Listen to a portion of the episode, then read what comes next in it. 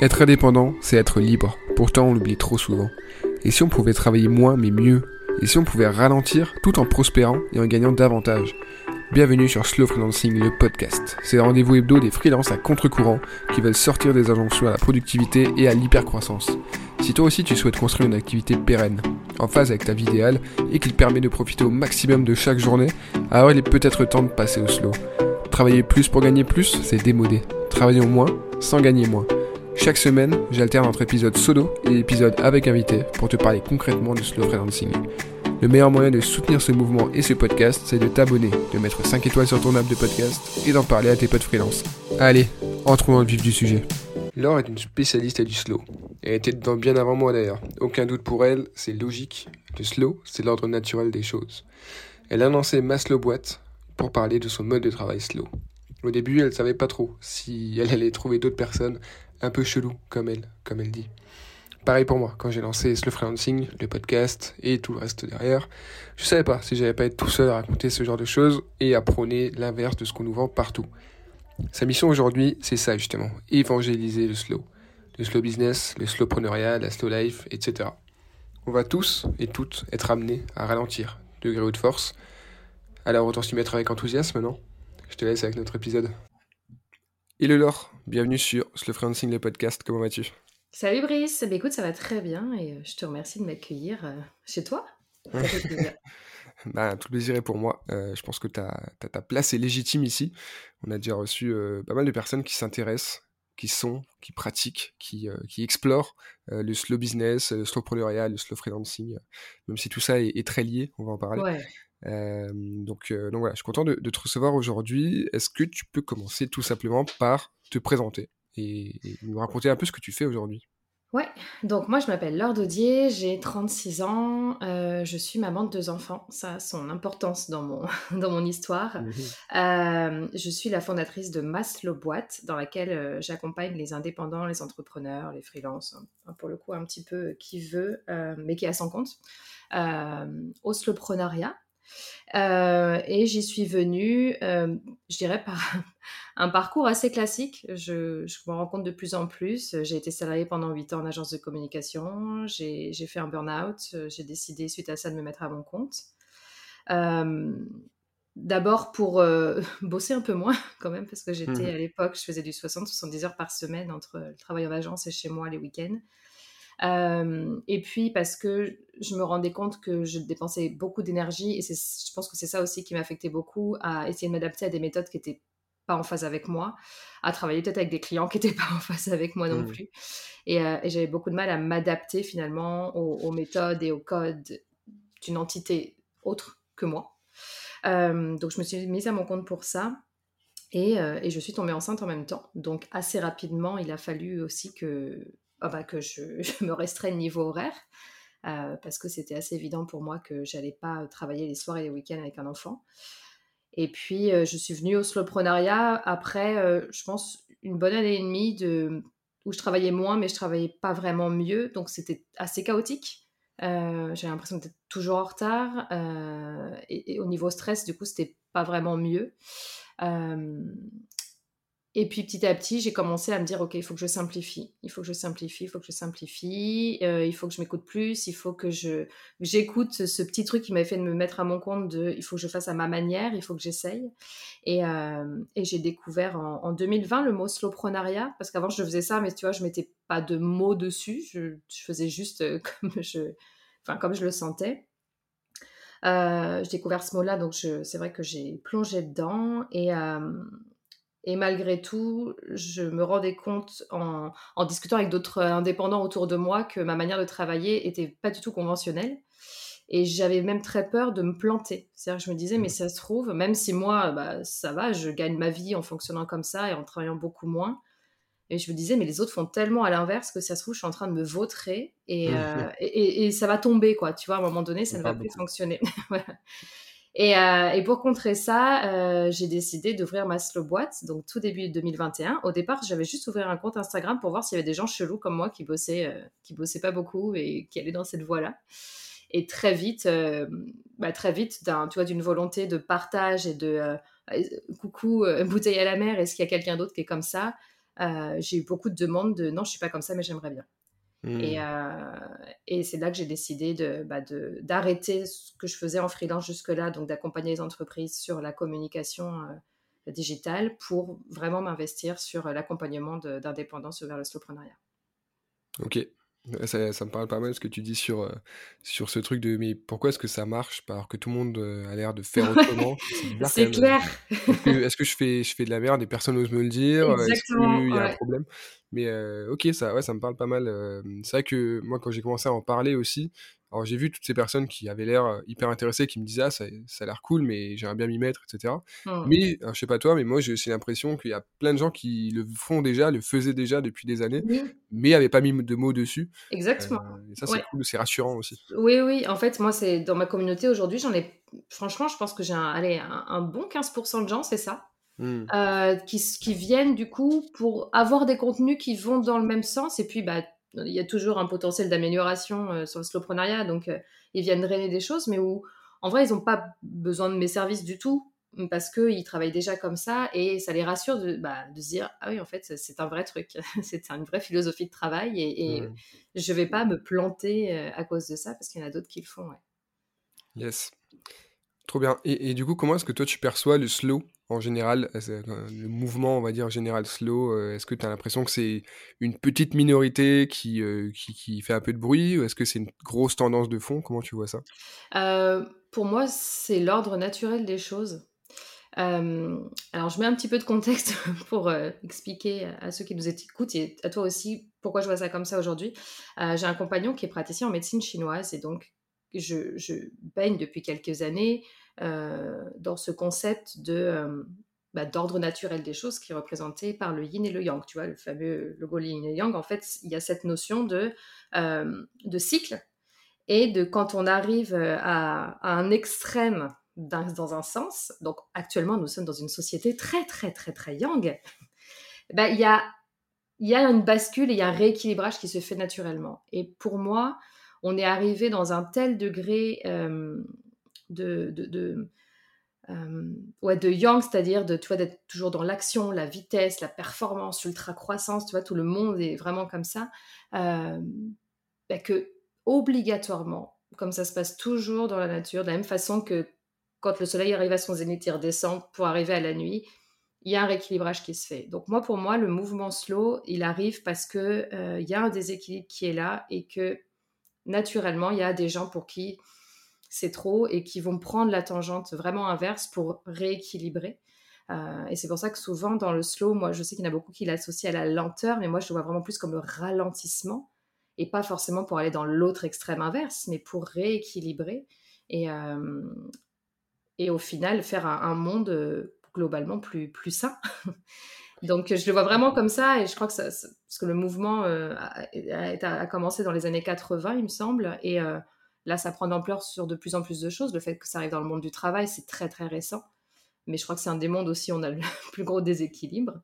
Et euh, ouais, pour moi c'est assez, euh, assez naturel et assez logique, même si on en est encore un peu au- aux prémices. Ok, une vision très, très spirituelle et, et Ouais. philosophique du slow en fait. C'est intéressant. Moi j'aime bien. euh, j'ai- en fait, c'est vrai que moi quand j'en parle, c'est très, je- c'est beaucoup plus pragmatique en fait. C'est plus euh, Mm. euh, factuel, euh, la, la machin. Mais c'est bien aussi, je, prends, je pense, de prendre du recul comme ça, donc euh, hyper Ouais. intéressant. Bah après, c'est Euh, sur du factuel, mais c'est vrai que quand, enfin, j'aime cette vision-là et euh, pour moi, c'est ouais, euh, c'est logique en fait. Et, ouais, euh, ouais.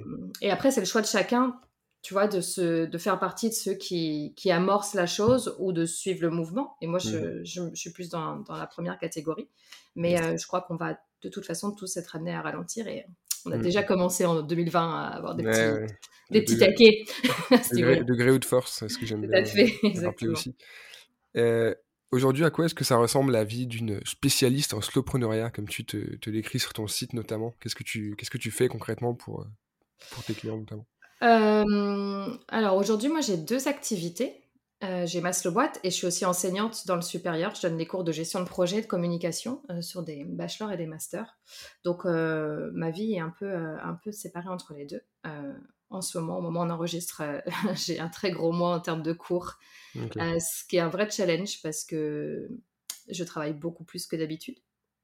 Mais je travaille de manière intense parce que quand je suis avec des étudiants, je c'est pas du travail où je suis tranquille devant un ordinateur, etc. Donc là, c'est challengeant. Mais en dehors de ce mois qui est spécifique, je vais avoir euh, un jour, un jour et demi de cours par semaine. Et le reste du temps, euh, je vais travailler sur ma slow boîte. Donc, euh, j'ai un programme d'accompagnement où les gens sont en autonomie pour toute la partie apprentissage. Donc, ça, ils le gèrent. Et puis après, il y a une communauté privée où je vais répondre à leurs problématiques, où ils vont partager les, leurs succès aussi. Et il y a un live chaque mois d'échange et, et d'accompagnement, alors qu'il y a un groupe, mais pour parler des problématiques individuelles.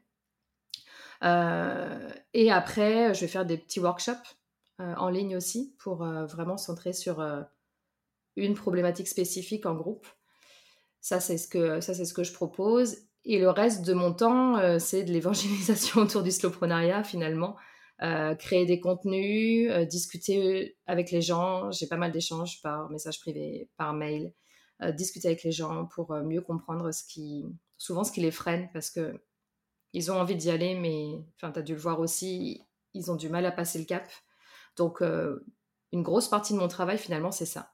C'est euh, créer des contenus euh, pour lever un peu les barrières, lever les croyances et, partager les, résultats que ça peut donner aussi. Et pour le moment, je pense qu'on en est au stade dans le, dans le slow, au niveau du, des indépendants, à tu vois, faire comprendre que c'est un modèle qui est viable. Euh, l'évangélisation. Ouais, ouais, c'est ça à montrer et, c'est normal en fait. Euh, je crois qu'il y a beaucoup de gens qui se disent ah c'est super mais tu sais ça a l'air euh, ça leur semble encore trop beau pour être vrai et, souvent pas assez concret aussi donc j'ai une grosse partie où je recherche des moyens concrètement tu vois de leur montrer non mais regarde enfin si tu y penses regarde les choses de cette manière là essaye ça et, et ça ça prend pas mal de temps donc et aujourd'hui du coup je bosse en moyenne 20 heures par semaine un peu moins en ce moment parce que j'ai mon fils à la maison aussi, donc euh, je fais ce que je peux. Mais euh, sinon, ça, ressemble à ça. Ok, ok, intéressant. Et, justement, euh, alors tu en as parlé un peu tout à l'heure et j'avais lu ça aussi sur ton site notamment. Comment est-ce que tu as, as, transitionné, on va dire, de, de ta vie d'avant où tu bossais beaucoup d'heures à cette vie aujourd'hui où tu bosses une vingtaine d'heures par semaine? Vraiment, c'est quoi les étapes par lesquelles tu es passé pour réussir à bosser moins mais mieux? Euh, alors, comme je disais au départ, la première étape, ça a été de réduire mon temps et de paniquer. C'est-à-dire que j'avais, j'avais fait cette coupe. Enfin, j'avais vraiment eu une, une, période de flottement de plusieurs mois où j'avais mon temps qui était réduit parce que j'étais nouvellement mère et en même temps, j'avais pas encore appris, tu vois, à travailler autrement. Et puis, bah, même si la manière dont je travaillais en salariat ne me convenait pas, quand les habitudes sont ancrées, les habitudes sont ancrées. Et, euh, mais je pense que cette période a été nécessaire parce que c'est ça qui m'a donné le coup de fouet à un moment donné de me dire non mais là le niveau de stress il est trop haut, tu es en train de retourner vers des, sensations que tu pas trop kiffé, qui t'ont mené à l'épuisement, donc fais quelque chose. Euh, je pense que la première chose que j'ai faite c'est vraiment embrasser la manière dont je suis et mon mode de fonctionnement. Je suis aux antipodes de la meuf organisée. Je, j'ai un vrai euh, problème avec la structure. Alors, pas pour tout, il y a des choses pour lesquelles j'ai besoin que ce soit hyper structuré, mais vraiment des petits points spécifiques, genre euh, des mails avec pas mal de contenu ou des choses comme ça. Mais mon agenda, euh, j'ai passé, je sais pas combien de méthodes j'ai essayé, les bullet journal, de, de batcher les trucs, de bloquer, le time blocking et tout. C'est pas du tout pour moi. Donc, la première étape, ça a été d'accepter ça et de me dire, bah ok, je suis comme je suis je suis en train de perdre de l'énergie et à m'énerver à essayer de rentrer dans des moules. Donc, je vais juste accepter la manière dont je travaille, me mettre des garde-fous, parce que oui, j'ai un tempérament où si je note pas mes rendez-vous, clairement, je les zappe. Mais j'arrête de me mettre des trucs qui me stressent et, euh, j'ai arrêté de me faire des to-do list aussi. J'ai été dans l'extrême et en fait, ça marche. Parce que ça m'offre une liberté et une souplesse dont j'ai vraiment besoin pour être euh, efficace. Euh, et puis, bah, j'ai, euh, mes rendez-vous dans mon agenda ou éventuellement des deadlines importantes quand ça l'est pour me rappeler, mais sinon, je fais tout de tête. Et moi, ça me convient comme ça. La deuxième grosse étape, ça a été d'adopter la philosophie de l'essentialisme au travail.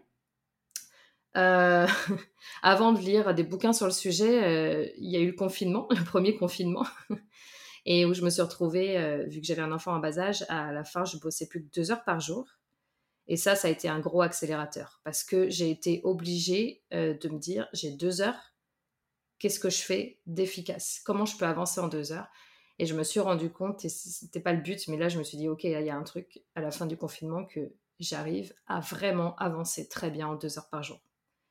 Et donc, tu vois, déjà le cumul de ces deux choses, j'arrête d'essayer de me, de, me conformer à des, à des méthodes qui ne me ressemblent pas, et j'apprends à aller à l'essentiel et à faire en sorte que chacune de mes tâches m'aide à avancer vers un objectif et que je sache auquel, ça, ça a été le plus gros du travail. Et après, c'est petit à petit beaucoup d'optimisation de tout ça, avec une très grosse partie aussi euh, prendre du temps off pour moi. Euh, ça, je pense que c'est la dernière chose que j'ai réussi à faire parce que des fois, quand on est mère, ça fait ça.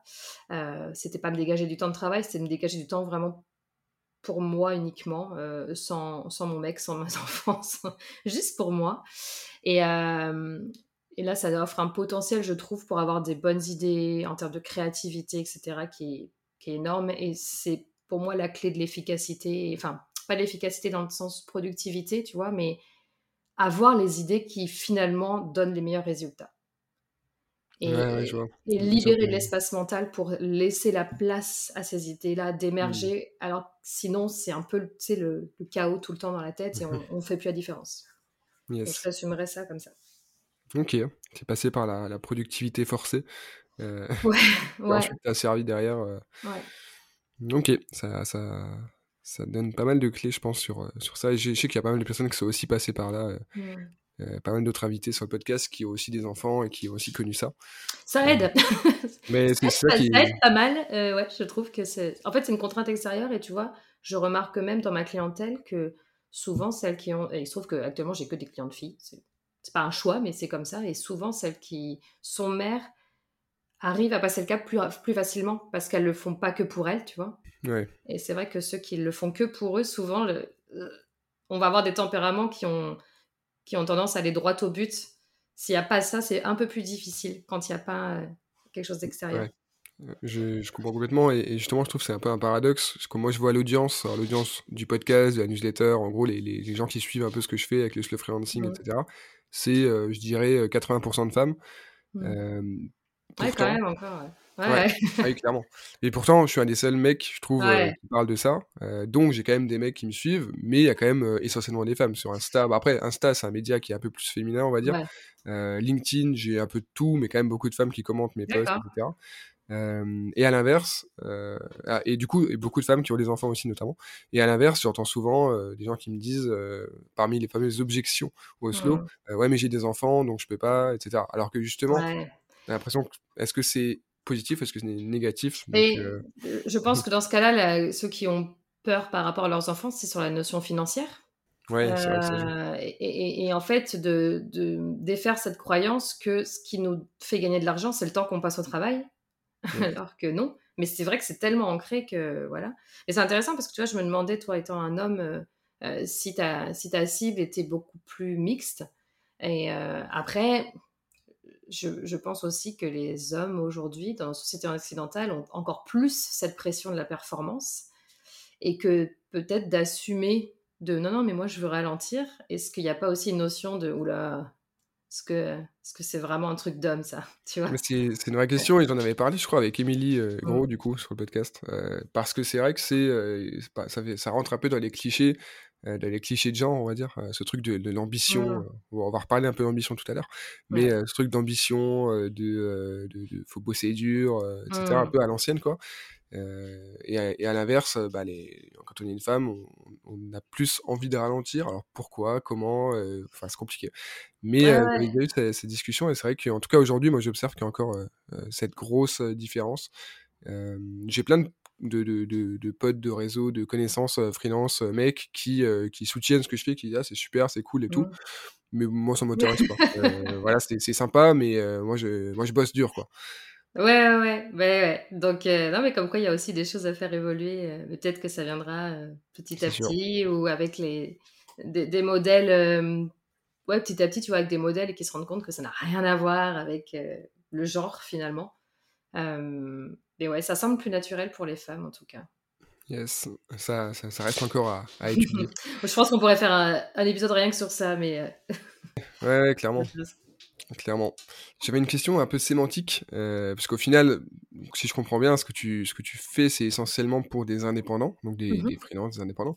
Mais pourtant, tu appelles quand même ça du slowpreneuriat. Euh, t'as pas, pas, par exemple, des entrepreneurs qui ont une boîte de 10 personnes euh, ou des patrons de PME, ou si quand même euh, Alors, je, je sais pas la majorité, mais j'ai des, j'ai des clients qui ont des salariés. Euh, en fait, au départ, j'avais appelé ça slowpreneuriat parce que moi, je me sentais plus entrepreneur et, et le mot, quand je l'avais entendu, c'était par des personnes qui, euh, qui se sentaient comme ça. Et c'est vrai qu'au départ, je parlais aux freelances et, euh, et j'ai commencé à avoir pas mal de, de gens qui me disaient, ben, moi, je suis pas freelance, mais je suis intéressée. Et en fait, souvent, ces gens-là, c'était par exemple des créateurs, des commerçants ou Hmm. des, ou des entrepreneurs. Donc, euh, ce que j'entends par entrepreneur, c'est avec une vocation d'avoir une équipe, alors que ce soit une équipe euh, d'indépendants avec qui bossent ou, ou de salariés.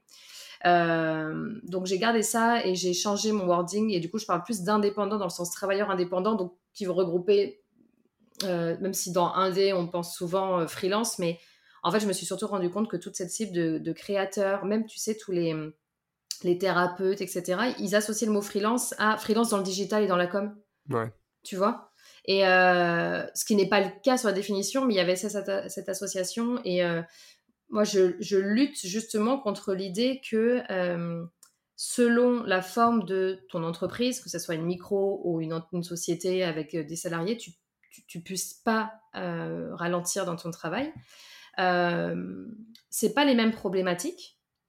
Et, et c'est d'ailleurs pour ça que moi, dans, dans dans tout ce que je fais, il y a toujours une partie, même quand je fais des workshops, il y a une partie question-réponse pour que je puisse répondre à des choses individuelles parce que, évidemment, un freelance qui travaille tout seul ne va pas avoir les mêmes problématiques euh, qu'un dirigeant d'entreprise avec des salariés.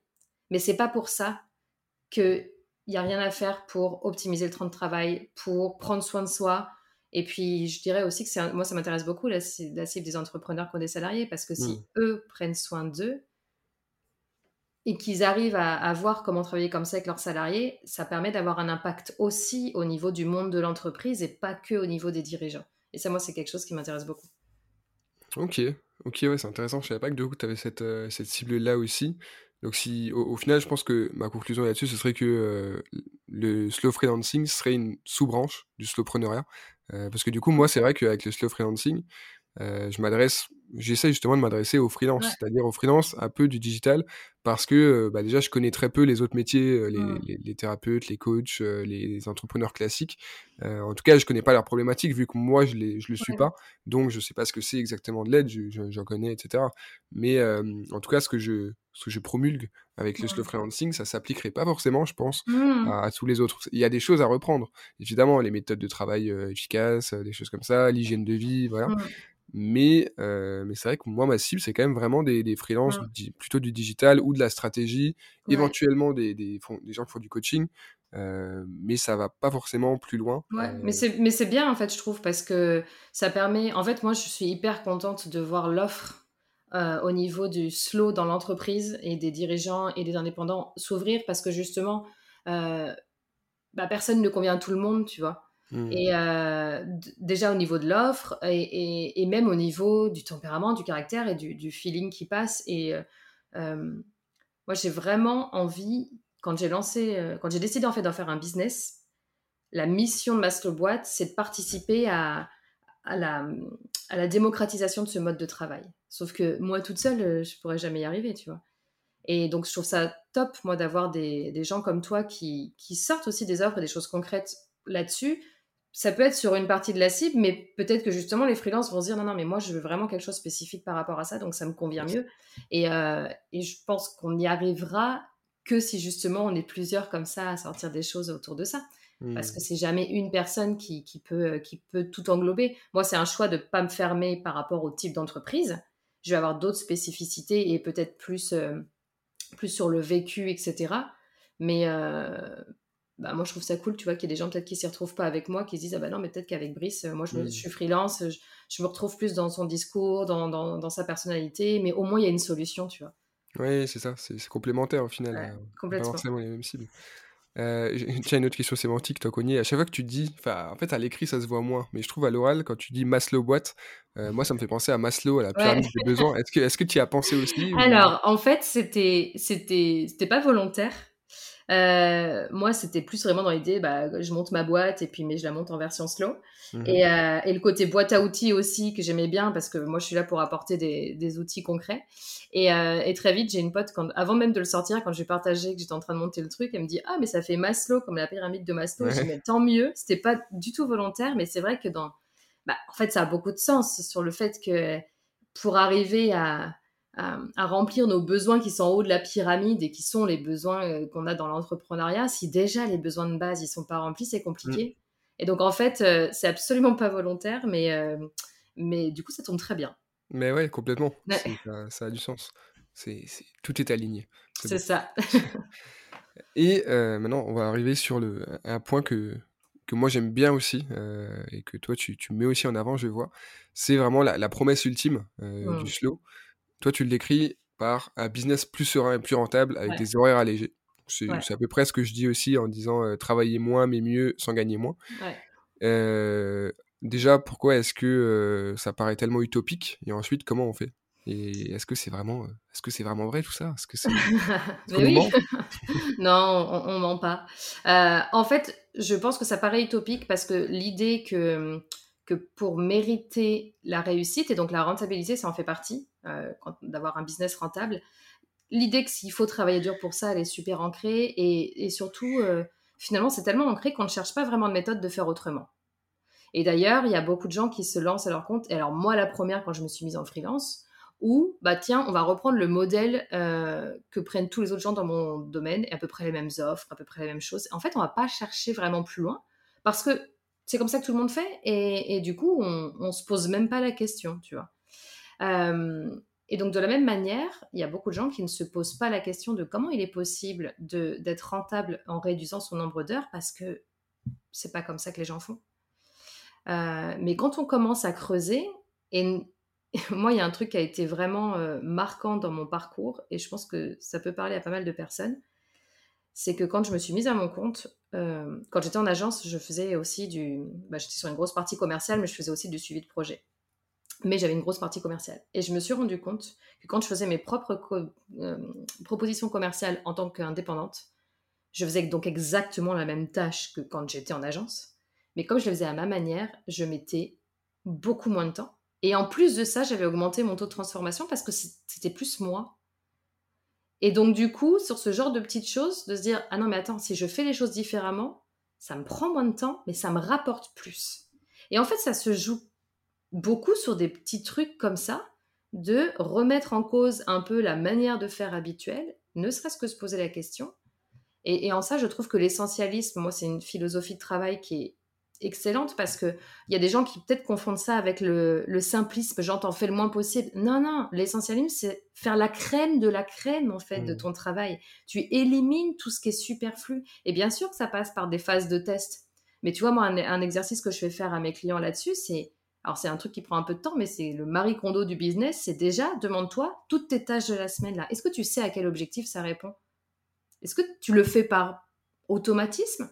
Ou est-ce que tu vraiment tu te dis mais là je fais ça parce que je sais que ça va m'aider à avancer sur cet objectif-là? Ce qui demande aussi d'avoir posé des objectifs clairs au passage, mais ça c'est l'étape d'avant. Et en mhm. fait quand on fait ça, on se rend compte que bah merde, il y a ce truc-là, je sais pas, je sais pas pourquoi je le fais. Ah bon ben je vais regarder. Alors moi j'ai une technique très enfin, imparable pour ça. Quand vraiment je sais pas, j'arrête de le faire. Et euh, si jamais ça servait à quelque chose, je le vois assez vite. Et des fois ça arrive, je me dis ah j'ai arrêté ça, ah ça a un impact sur tel résultat, donc je le remets, il y a pas de souci. Et puis des fois ça change rien. Et, je crois qu'on on, a énormément de fioritures euh, dans notre travail. Et il y a aussi le fait qu'on gère mal notre énergie. On n'est pas, euh, on n'est pas dans une société qui valorise les besoins du corps. on est dans une société qui valorise l'intellect et qui valorise le mental qui te dit de tenir même si ton corps en peut plus. Hmm. Sauf que quand tu commences à être un peu plus attentif à ce que te dit ton corps et à prendre soin de toi, avec des trucs, mais c'est basique, hein, euh, essayer de manger à peu près équilibré, dormir la nuit, euh, prendre juste du temps où tu fais peut-être pas grand-chose, mais où tu, tu te vides le cerveau, etc. bah, ça fait que tu es plus productif derrière. Mm. Et en fait, moi, je trouve que quand tu creuses tout ça, ça vache... enfin, c'est vachement logique, en fait. Tu es là, bah... des fois, je prends le parallèle avec l'entretien de la voiture. Quoi. Je veux dire, si ta voiture, tu la poses, tu fais jamais les révisions et que tu la poses toujours au bord de la réserve et que, et que tu fais jamais le niveau d'huile, etc., bah, évidemment qu'elle va être toute pétée après. Mm. Mais en fait, c'est exactement ce qu'on fait dans notre société actuellement quand on entreprend. Parce qu'on a le mental qui est un espèce de gros troll, là, et, autant il peut servir à tenir justement dans le slowpreneuriat en se disant non, non, mais allez, garde le cap et enfin, ça va aller dans le bon sens. Mais on a plus une société qui nous encourage à avoir un mental qui nous dit allez, sois fort, tu vas tenir, tu peux encore aller plus loin, etc. Sauf que le big boss final, c'est le corps. Mais quand le corps il peut plus, il peut plus. Et c'est là qu'arrive le burn-out. Et ça, on l'oublie. Ouais, complètement. Bah, c'est, euh, j'entendais ça dans. Alors attends. C'était, je sais plus, c'était un podcast, je sais plus de, de qui, mais euh, c'est exactement ça. C'est en gros, si euh, sur le tableau de bord euh, de ta voiture, tu as des indicateurs qui commencent à sonner et que du coup tu fracasses au tableau de bord, bah, c'est bien, tu auras plus d'indicateurs. Exactement. C'est pas pour ça que tu vas résoudre les problèmes. Mais c'est exactement ça. Mais c'est exactement ce qui se passe. Et du coup, quand on comprend ça, je pense que c'est plus facile. Alors, c'est pas pour ça qu'on passe tout de suite le pas, parce que il y a, je, pense, je trouve qu'il y a une phase de prise de conscience et puis après il y a le petit truc, le petit déclic qui va faire qu'on va sauter le pas. Mm. Euh, mais déjà, prendre conscience de ça, ça fait que dans le slowpreneuriat, on peut se dire Ah, ok. Donc, déjà, euh, plus serein, pourquoi? Parce que, euh, disons que pour moi, le slowpreneuriat, c'est pas apprendre à mieux gérer son stress, c'est éviter d'en avoir. C'est mieux. Tu vois, c'est comment tu fais pour, pour limiter les sources de stress. Et donc, déjà, tu es plus serein. Et ce qui franchement, même si c'est pas quelque chose de tangible, c'est quand même plutôt cool au quotidien de se sentir plus serein. Parce que c'est très concret quand on le vit. Euh, et comme on est moins stressé, comme on est plus serein, on prend des meilleures décisions, on y voit plus clair. Et comme on, si on va un peu plus à l'essentiel, bah du coup, on arrive à faire plus en moins de temps. Mm. Et la notion de rentabilité, faut pas croire, euh, elle est ultra, ultra importante. En tout cas, moi, dans ma manière de voir le slowpreneuriat, parce que évidemment, si tu te contentes juste de, de travailler moins mais que tu fais rien de plus, tu vas pas gagner mmh. autant d'argent ou plus. Mais je crois qu'aujourd'hui, on est beaucoup à pas avoir assez cette notion de la rentabilité parce qu'on ne sait pas toujours à quoi servent les tâches qu'on fait. Alors qu'elles devraient toujours apporter quelque chose à notre business. Je te rejoins évidemment complètement là-dessus. Ça complète bien euh, ce que je raconte euh, avec euh, un autre point de vue, mais, mais on se complète, on se rejoint là-dessus. Trop bien. On parlait tout à l'heure d'ambition. Est-ce que, attention, grosse question très courte mais très, très profonde, ambition et slow, est-ce que c'est opposé ou est-ce que c'est complémentaire selon toi? Bah, en fait, c'est pour moi, enfin, c'est, je dirais comme chacun le veut. Euh, en fait, c'est surtout ça. Euh, je crois qu'on peut se dire, moi, je veux être slow parce que j'ai pas. Enfin, on va dire, attends. Déjà, il faut voir ce qu'on parle, ce qu'on, ce qu'on veut dire par ambition. Mmh parce qu'il y a, y a, des gens pour qui réussir à avoir juste de quoi vivre une vie ultra simple, euh, qui coûte pas cher et profiter de la vie, c'est une grosse ambition. Mmh. et ça, pour moi, c'est complètement OK. Maintenant, si on parle d'ambition dans le sens avoir un, gros business qui fait euh, beaucoup de chiffre d'affaires ou qui a un gros impact, est-ce que c'est cohérent avec le slow? Oui. La seule chose, je pense, c'est qu'il faut avoir conscience que peut-être ça ira un peu moins vite que si on part en mode startup. Et ça, faut, faut, faut l'accepter aussi. Mm. Euh, évidemment, si alors même si tu vas optimiser et que tu vas être plus efficace, bon bah il y a un moment donné où ton temps il est incompressible et bah oui, ça va peut-être mettre un petit peu plus de temps. Mais, euh, mais je vois pas pourquoi ce serait incompatible. Et puis je trouve que le fait de se laisser plus de temps de faire les, de faire les choses, ça permet aussi de les stabiliser, d'être plus durable, d'avoir le temps de voir ce qui se passe. Et, euh, et qui sait, c'est peut-être ça qui amène au résultat. Ah, mais non, non, pour moi, c'est pas du tout incompatible. Et d'ailleurs, moi, j'ai des grandes ambitions et je m'en cache pas. Et, euh, et je me dis pas du tout, oh là là, j'y arriverai jamais parce que je bosse que 20 heures par semaine. Non, je mmh. me dis peut-être que je vais peut-être mettre de trois ans à atteindre cette ambition alors que j'aurais mis un an et demi autrement, mais euh, c'est pas grave. Je m'attache plus au chemin qu'au résultat aussi, en termes de philosophie de vie. Ce qui compte pour moi, c'est comment je vis les choses au quotidien aussi. Ouais, ouais. Pareil, pareil que c'est mieux. Et, c'est vrai que la, la notion d'ambition, elle est hyper euh, subjective. On peut très bien avoir l'ambition de, de bosser peu, de se la couler douce, euh, de mmh. rien faire spécial, ou alors on peut avoir l'ambition de, construire son empire et de, sauver le monde. et puis après, je, enfin, en fait, je pense aussi qu'une des clés quand on veut grossir, c'est de pas rester tout seul. Enfin, moi, je sais que je pars sur cette voie-là, c'est-à-dire que au fur et à mesure que mon business il se développe, le but, si je veux pas travailler plus moi, c'est de petit à petit déléguer les choses pour que euh, bah, pour que le Maslow boîte grossisse, mais tu vois, sans moi chercher à vouloir absolument tout faire, parce que c'est pareil, à un moment donné, forcément, si tu veux tout faire, oui, euh, il va arriver un moment où ça va être compliqué. Euh. C'est clair. C'est clair. Et justement, en parlant d'autres personnes, en parlant de, d'autres, d'autres humains desquels s'accompagner, est-ce que tu as des, des, gens à nous recommander sur le slow? Alors, ça peut être du slow business, du slowpreneuriat, du slow, du slow autre chose même, des personnes, des médias que tu aimes beaucoup, que tu suis, qui t'ont influencé? Moi, l'entrepreneur qui m'a beaucoup inspiré, c'est une entrepreneur québécoise qui s'appelle Joséanne Sarrazin-Côté et qui, que j'ai connue parce qu'elle avait une formation d'astrologie. Bon, c'est un de mes intérêts personnels, je l'ai connue comme ça. Euh, et, qui avait une, belle boîte là-dessus. Et d'ailleurs, qui avait fait un, épisode, euh, elle a un podcast qui s'appelle Le Phare. Elle a un épisode où elle explique comment sa boîte a failli couler et comment elle l'a remontée avec succès aussi grâce au slowpreneuriat. Donc c'est hyper, euh, hyper intéressant. Et c'est une nana qui a, qui a arrêté sa boîte, qui a pris la décision de fermer son entreprise parce qu'elle a une maladie grave euh, qui impacte beaucoup sa vie et que ça lui prenait trop d'énergie. Et donc, elle a fait le choix de redevenir euh, freelance. Donc, elle a toujours un business, mais qu'elle gère toute seule parce que euh, bah, d'avoir une équipe à gérer, pour elle, c'était trop. Et hmm. ça, pour moi, je trouve ça hyper inspirant. C'est-à-dire que pour pouvoir continuer de diffuser, alors elle ne fait pas que de l'astrologie, elle avait fait d'ailleurs, j'avais suivi une, un accompagnement sur le slowprenariat, une notion un peu plus spirituelle de, de la chose. Euh, elle a toujours, euh, elle écrit des bouquins, etc. Donc elle a toujours une activité, mais en fait, elle se priorise vraiment. Et moi, je trouve ça hyper, hyper, hyper inspirant euh, de se dire, bah, pour le, pour mon bien, en fait, la personne prioritaire, c'est d'abord moi en tant que chef d'entreprise, en tant qu'entrepreneur. Et puis, bah, j'adapte le reste à ça. Et moi, j'aime vraiment beaucoup ce qu'elle fait. Et, et, je trouve que c'est un modèle même si on n'est pas branché astrologie, etc. Euh, mais euh, cette capacité de, de se dire, euh, je me priorise et puis oui, ça va avoir des conséquences. Et oui, j'ai dû licencier des gens et tout ça. Enfin, c'est des décisions qui sont qui sont dures, mais de se dire, mais de toute façon, je ne peux plus faire autrement, sinon mon corps me lâche. Hmm. En fait, je trouve ça vraiment très inspirant. Donc, il y a elle que je suis beaucoup. et après, bah, Géraldine aussi, dont je suis le travail. Euh, Émilie aussi, enfin après des gens que, que tu connais. Et, euh, et puis dans...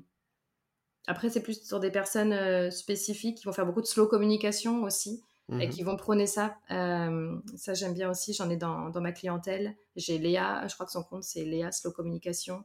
Estelle aussi, qui est une de mes clientes et qui est mon assistante aujourd'hui, qui prône beaucoup ça, qui est assistante virtuelle et qui, qui, prône le slow à fond et moi, c'est ça que j'aime bien, c'est que c'est pas forcément des grosses têtes d'affiche et des gens qui ont énormément de gens qui les suivent, mais en fait, à leur niveau, ils vont en parler à leurs mmh. propres clients. Euh, et, et, pour moi, c'est comme ça aussi qu'on va démocratiser le, le, concept. Yes. Ok, trop cool. Trop cool. Merci pour tes recos. Dernière partie, Dernière, euh, dernière question, du coup. Est-ce que tu as des conseils très concrets, des, tips vraiment pratiques à partager avec les indés qui nous écoutent pour euh, vraiment ralentir, prospérer, se mettre au business et plus précisément vraiment par où commencer? Ouais. Euh, pour moi, la première étape, c'est celle que j'ai vécue, c'est se demander dans toutes les méthodologies qu'on fait, lesquelles on fait parce qu'on nous a dit qu'il fallait faire comme ça et lesquelles nous correspondent vraiment. Mmh et mais ça peut être sur des trucs euh, autant sur euh, la manière dont on tient son agenda que la manière dont on fait ses publications sur les réseaux sociaux, hein, peu importe. Dans toutes les tâches qu'on fait, les, lesquelles ça accroche, sur lesquelles ça accroche un peu. Et vraiment se questionner là-dessus, de se dire, mais attends, je le fais pourquoi? Je le fais parce que machin m'a dit de le faire et que ça marche pour lui, ou je le fais parce que moi, je me sens vraiment à l'aise là-dedans? Hmm. Et toutes celles où on se sent pas parfaitement à l'aise, trouver une autre façon de le faire. Se demander, mais moi, si je m'écoute que moi, je ferais comment? Alors parfois, faut tester parce que des fois, sa manière de faire, ça donne pas forcément de résultats. Donc, faut tester, faut ajuster. Mais moi, je vraiment se poser la question de façon très pragmatique. Euh, et puis moi, un exercice que j'aime bien donner faire, à faire, c'est euh, volontairement se limiter en temps. Se dire, par exemple, tu as une matinée, tu as prévu de faire ça, et euh, c'est la loi de Parkinson, tu vois, où les choses prennent, prennent le temps qu'on, enfin la place qu'on leur laisse, donc ça marche pour le temps. Donc euh, prendre une tâche qui habituellement euh, leur prend euh, pas mal de temps et se dire ok, je vais me mettre deux fois moins de temps à la faire. Et se, dire ok, si j'ai deux fois moins de temps à la faire, je fais quoi en priorité? Et ça, je mhm. trouve que c'est une bonne une bonne amorce pour découvrir la, puissance de l'essentialisme. Et, et quand on y prend goût, en général, après, on, fait mm. ça sur pas mal de choses. C'est vrai. Challenge accepted. ok, c'est concret. Il y a autre chose que tu voulais nous raconter ou... Euh... Ouais, j'aurais juste envie de dire à, ceux qui peut-être sont intéressés par ce mode de travail et qui osent pas, euh, qui ont des craintes, etc., d'essayer de tester des petites choses. Mmh Parce que je trouve que souvent les gens ont tendance à, vouloir monter une grande marche d'un coup, tu vois. Bah, c'est normal, on est dans une société qui est assez impatiente, donc ils ont mmh. l'impression qu'il faut tout de suite mettre le paquet. Et le slow, je crois que ça marche pas comme ça. Euh, donc, faut essayer un, tout petit truc, même si c'est juste, euh, tiens, dans ma journée, je me prends euh, une demi-heure là, juste pour moi, au plein milieu de ma journée de travail, ou même si c'est juste bah, un exemple de ce que je viens de dire, peu importe, mais se mettre en action parce que sinon, ça reste toujours à l'état de ah là là, j'aimerais bien, ce serait magnifique, mais je peux pas, blablabla. Parce que je trouve que les résultats se voient tellement rapidement qu'une fois qu'on a mis le doigt dedans, Enfin, il faut vraiment voir euh, ça comme comment renverser ce cercle vicieux de ah là là, je suis stressée, du coup je travaille pas très bien, du coup je suis en retard, mais du coup faut que je bosse plus, et du coup là là, là et tu vois, ce cercle vicieux dans lequel sont beaucoup de, mmh. travailleurs indépendants. Transformer ça en cercle vertueux de je ralentis, j'ai les idées plus claires, du coup je travaille mieux, du coup je suis plus efficace, du coup évidemment je mets moins de temps, et du coup j'ai plus de résultats, et etc. etc. Mais ça, ça s'amorce pas. Tu, tu, tu tu n'arrêtes, tu fais pas passer un train qui est lancé à pleine vitesse à la marche arrière comme ça. Faut mieux éviter. Tu es obligé, sinon il dérape, tu vois. Donc tu es obligé de d'abord ralentir. Pas des petits trucs, mais il faut choisir un petit truc à faire et euh, pas essayer de monter une grande marche d'un coup. Ok, ça me paraît, ça me paraît pas mal pour commencer, pour voir que justement pour comprendre que c'est accessible. Exactement. Mais c'est vrai que tout, euh, tout changer du jour au lendemain, ça. Mais non, mais il faut expérimenter. Faut, il faut voir que ça marche. Et je pense qu'une fois qu'on a compris, on s'y lance. Mais c'est normal, je pense, à notre époque, qu'on ait du mal à y croire tant qu'on n'a pas testé un petit truc. Et c'est OK. Ça marche. Bon, vous, vous, savez ce que vous reste à faire. Trop bien. Ben, merci beaucoup, Laure. Avec grand euh, plaisir. un plaisir de, discuter avec toi. Euh, je pense que ça, ça va apporter pas mal aux auditeurs, aux auditrices. On se retrouve euh, bientôt. Je mets tes liens dans la description. Et puis, euh, bah, à très vite. Super. Merci beaucoup, Brice. Merci Salut à, tous. Merci infiniment d'avoir écouté cet épisode jusqu'au bout. S'il t'a plu, je t'invite à t'abonner à la newsletter. J'y développe notamment le sujet abordé dans l'épisode. Le lien est en description. Je te laisse aussi me mettre 5 étoiles et un commentaire sur ton appli, ça m'aide beaucoup. Et je te dis à la semaine prochaine pour un nouvel épisode de Slow Freelancing, le podcast. Ah, et surtout, n'oublie pas de ralentir.